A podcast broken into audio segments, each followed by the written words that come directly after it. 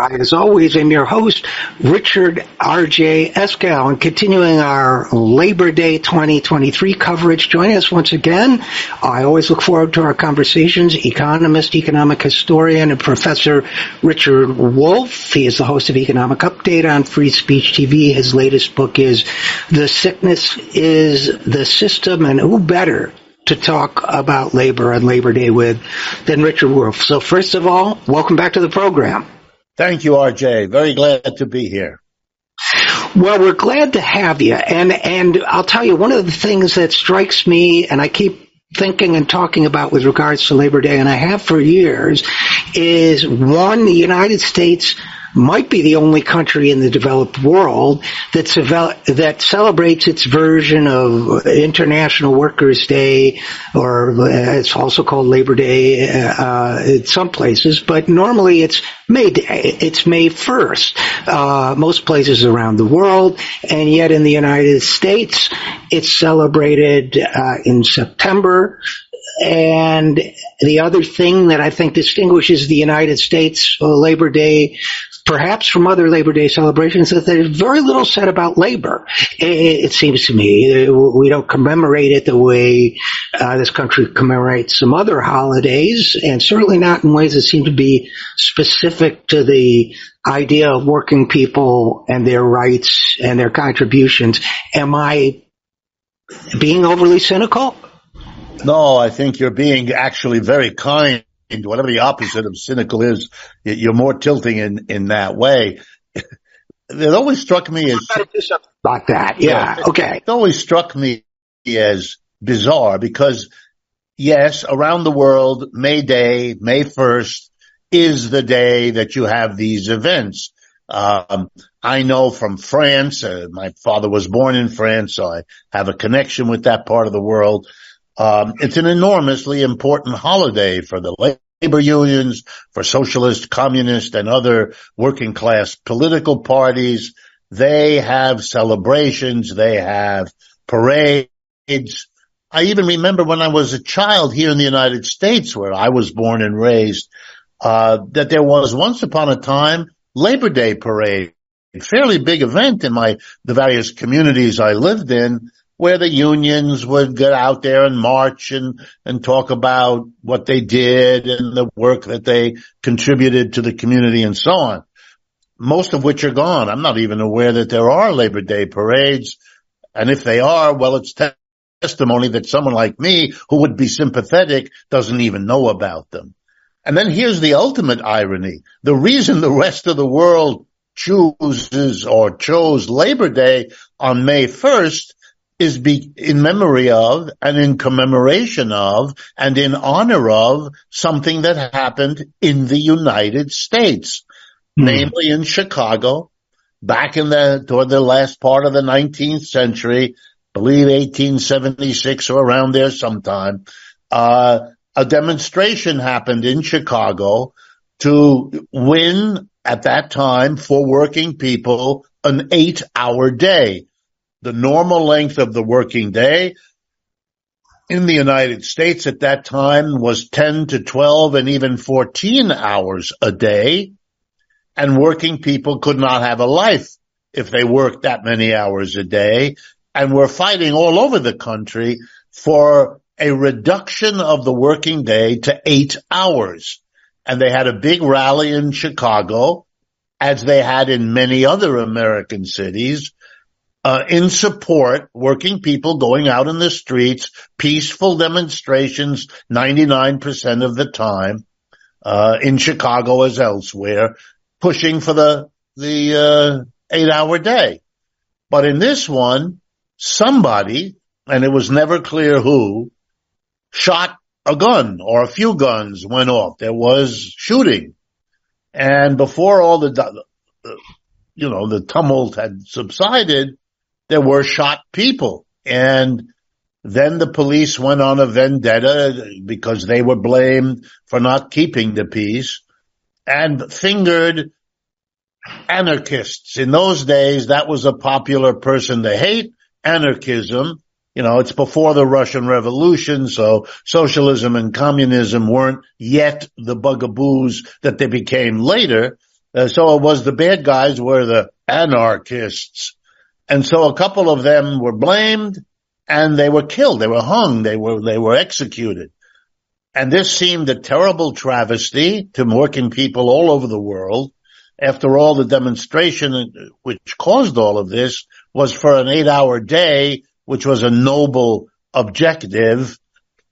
Therefore, you know, it, it was a kind of catastrophe for the labor movement and to honor those who had come together for the noble purpose of winning the eight hour day, which eventually was the law, uh, people decided to celebrate on May 1st because that's when that demonstration was called for. So here you have the United States in one of its many, many labor struggles of the 19th and 20th centuries, um, celebrated around the world, except in the country where the event actually happened. And if people are wondering, yeah, it was during the Cold War, a century after this event, that the Cold War dominated U.S. Congress decided deliberately not to allow, not to support or encourage an activity in honor of labor and labor's struggles on May Day, like everywhere else, but to instead have a different day to kind of spit in the face of everybody else.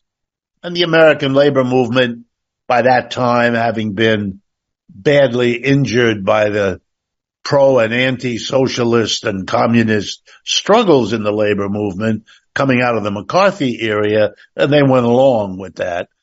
And what that effectively did is isolate the United States, make its celebration of labor not occur with that of the rest of the world. And that did work to diminish the whole attention.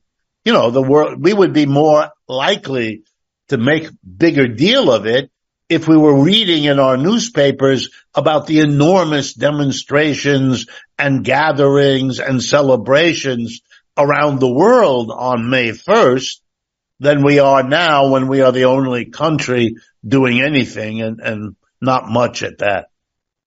And one is tempted to say in response to all of that, Richard Wolff, that perhaps the concern here uh, on the part of the people uh, in power deciding not to make it much of a holiday is a fear of what might be called in other circles class consciousness. That if people become aware that I as a clerical worker have more in common with a sanitation worker and a factory worker and a cab driver and a, you know, you go down the list than I do with the boss at the end of my hall or three floors up, uh, that maybe that's, uh, you know, a holiday that encourages me to remember that solidarity is a bad idea from their point of view. Does it, does that make sense? Absolutely. And think about how careful and supportive many, many American cities are. Uh, if there's a, a, a proposed activity around an ethnic group, you know, here in New York City where I live, we have Puerto Rican Day and we have Jamaican Day, and I could go through, uh, you know, St. Patrick's Day and all the rest of it, where we celebrate either Irish people or Caribbean people or whatever it might be, that's considered noble. Your and it, it, it, celebrates your identity as an Irish person or a Jamaican person or an African American or whatever it might be. Uh, and we do the same, by the way, for athletes. We close the entire city so uh, joggers and runners can have the run of the city to celebrate. Well, what? To celebrate running? Running is involves many, many fewer people than the labor movement does.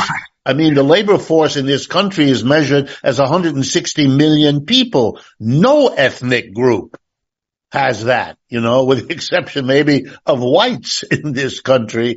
And, you know, they are presumed not to need it. So labor has needed it. Labor has always needed it. And it tells you something about the ideological aura or atmosphere here in the United States that this is one kind of identification, one kind of identity politics that is not encouraged, not celebrated, not financially supported, by the way, as all of these others are, some more and some less. But I you think know, you, there's a special, there's a special meaning this year because over the last year, maybe two or three, we have seen a resurgence of the identity of a working person as such, the pride people take in being part of that, the anger they felt when they were given verbal recognition during the pandemic, when we all depended on an army of workers to enable us to get through that difficult time. And the gap between that and the recognition socially we don't get as working people, this has mobilized everybody. I mean, I'm a professor. Graduate students across this country are joining unions, forming unions, fighting collectively for good contracts. Doctors who never did this before are doing it across the country in one medical complex after another. And that's on top of what we've seen with Starbucks or Amazon or all the other and not only that, we're watching really impressive union victories. What the Teamsters got from the UP, the UPS, United Parcel Service, uh, what the, what the auto workers are demanding in, in Michigan around the stri- the, the building to the strike, uh, early in September that is either going to happen or they're going to have to get a contract way better than what they've gotten in the past because they also have elected a new leadership that is demanding that. So you put all that together and we have more reason for a labor celebration of its own renewed strength, of its own renewed recognition of its importance uh, than ever. So there's something poignant if we don't acknowledge and celebrate Labor Day in the way we ought to, which is in this case to celebrate the renewed energy, the renewed vigor. Public polling shows that the, the mass of Americans now support labor more than they have in many decades. So the militancy we see around us has not diminished. It has done the opposite. It has encouraged more and more people to think positively about what a union represents what it means that labor is organized to push as a unified group for the benefits its people need. And it's one of the few organizations that really can say that it speaks for the majority of the people of this society in a way most other groups you can think of cannot do. So uh, a couple thoughts that I, uh, uh, first of all, uh, you know, I think your analogy uh, with first of all the you know various uh, demographic groups and pride days and then the day for running resonates for a couple reasons. One, Thomas Frank, the author, a friend of the show, he made a point that uh, really stuck with me because I was staying in Chevy Chase, Maryland at the time, uh, which was that you see all these yard signs in liberal in front, on in front of liberal houses that say, you know, I don't know if you've seen them, but in this house we believe that you know, everybody is welcome, love is love, uh, you know, all these, uh, uh, great, and of course we agree with them, platitudes about, you know, uh, people should love whom they want, people should, it doesn't matter where they come from, sometimes the signs are in multiple different languages, welcoming immigrants and so on, all of which I you know, heartily embrace. But as Tom Frank points out, none of them say, you know, a person working full time should earn a living wage. For, they're nothing economic at all, right? These issues that bind us all, that a sick person should be able to get medical care, uh, totally absent. You know, the severing, which to me is, and I'm sure I've mentioned it in our conversations before, seems to me very recent in our history. The sort of severing of a person's situation uh, e- uh, demographically from their economic state is it seems to me uh, more of division than of unification, uh, perhaps by design. I don't know. And the other thought I had about you know, it just struck me when you were talking about the fact that all the streets are closed off for these foot races, as you say, that a very small number of people relative to the entire population participate in, and yet it gets this massive support and, uh, from the from financial and, and logistical from the cities and so on.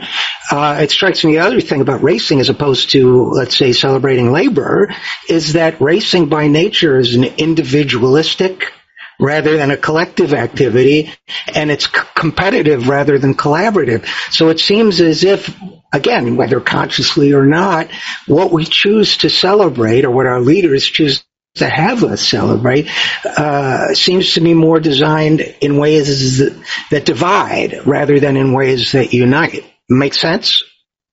Absolutely, but I, I wouldn't shy away from taking the next step in the logic of everything you just said.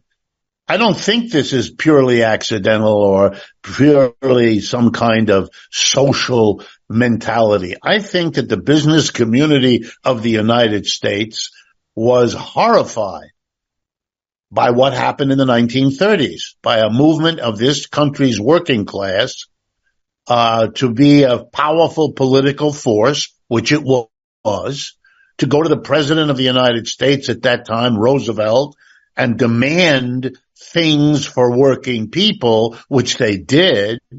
And he as a politician knew he had to give them or else he wouldn't be the president anymore. I mean, in a, in a space of a handful of years, we got the social security system, we got unemployment compensation, we got the first minimum wage, and we had a government jobs program that employed 15 million people. I mean, a, a, collection of benefits from the government that only a unified political force based in and about the labor movement could ever have done, which is why it's the only time anything comparable to that happened in American history.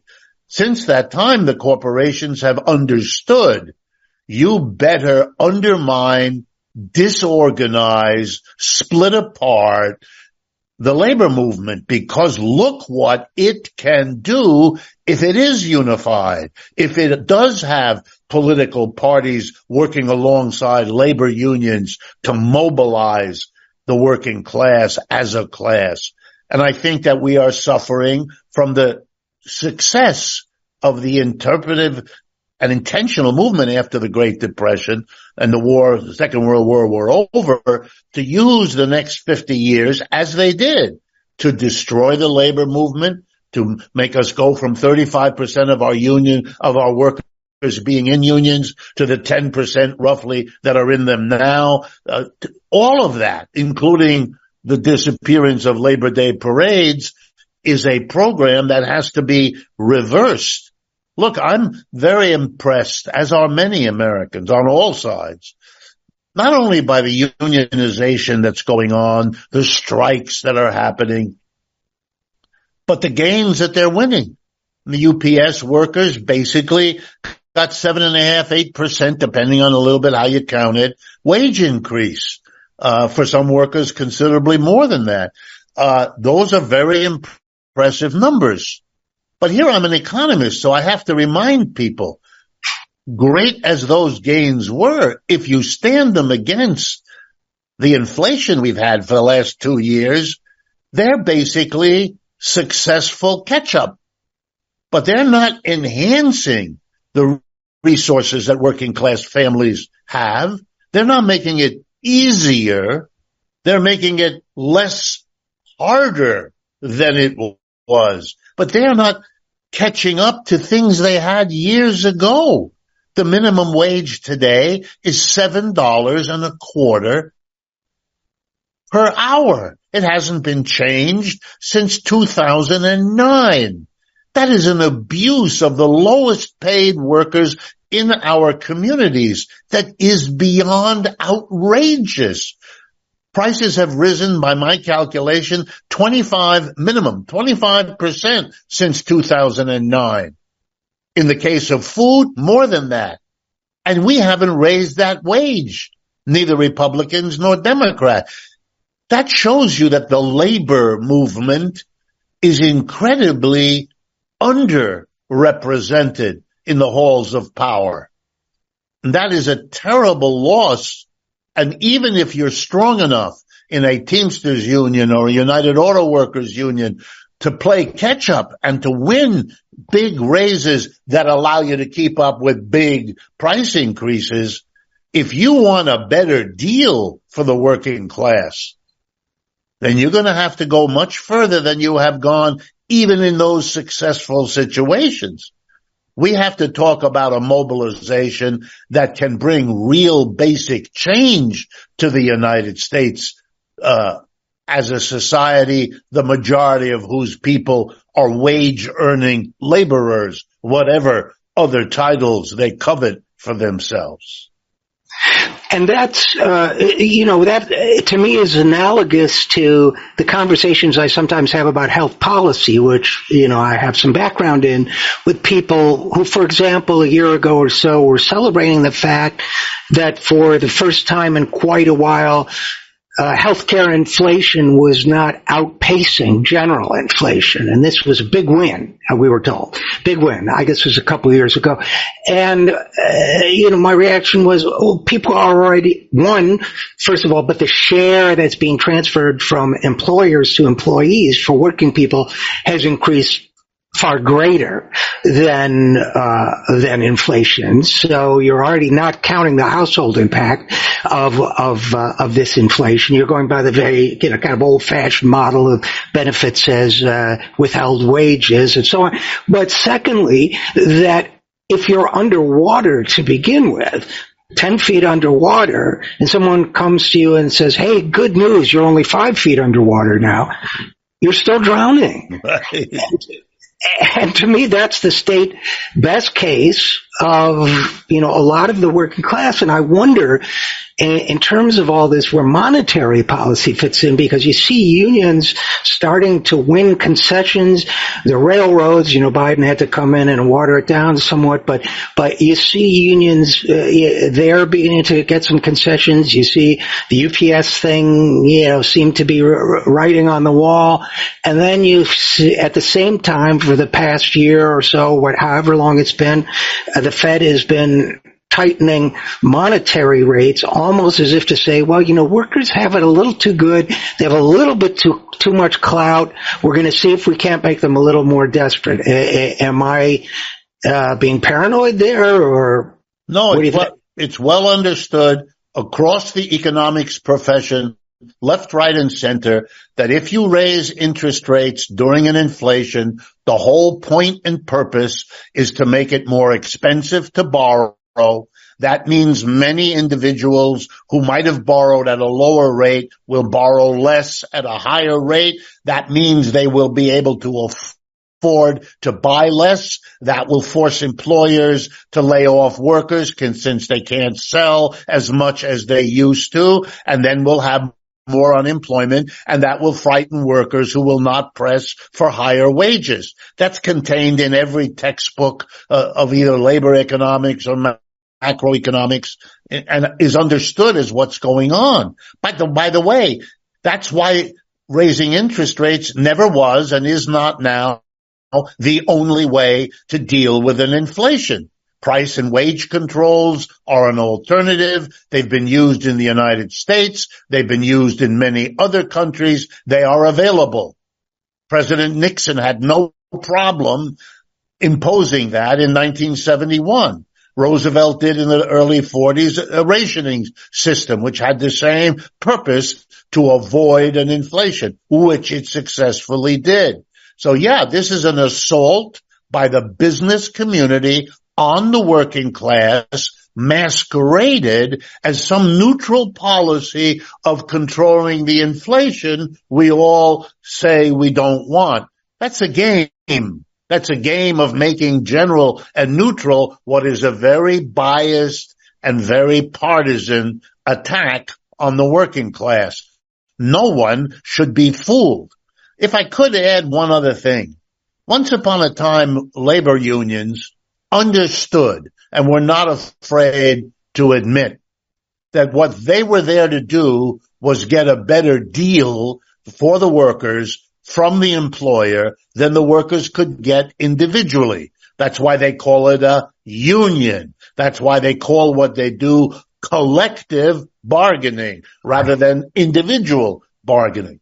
But in the old days, unions went another step further. They sat across from the table of the employer and they said with a grin, you know, if you don't give us a better deal, you and I both know, you employers and we do, that there is another way to organize this factory or right. this store or this office. We could become a worker co-op in which we, the workers, own and operate this business. You guys are out of the picture. Don't push us beyond where we are willing to go because our pushback will not just be to raise the wage we get, but it's to change the system because that's in the end what we need. And in case that sounds bizarre to you, it shouldn't because that's been the history of the human race. At a certain point, slaves stopped demanding from their employer, give us better food, give us better clothing, give us better housing. No, no. They looked at the master and they said, if you don't give us these things, we have another option. And here in America, we call that abolition. No more slavery. Right.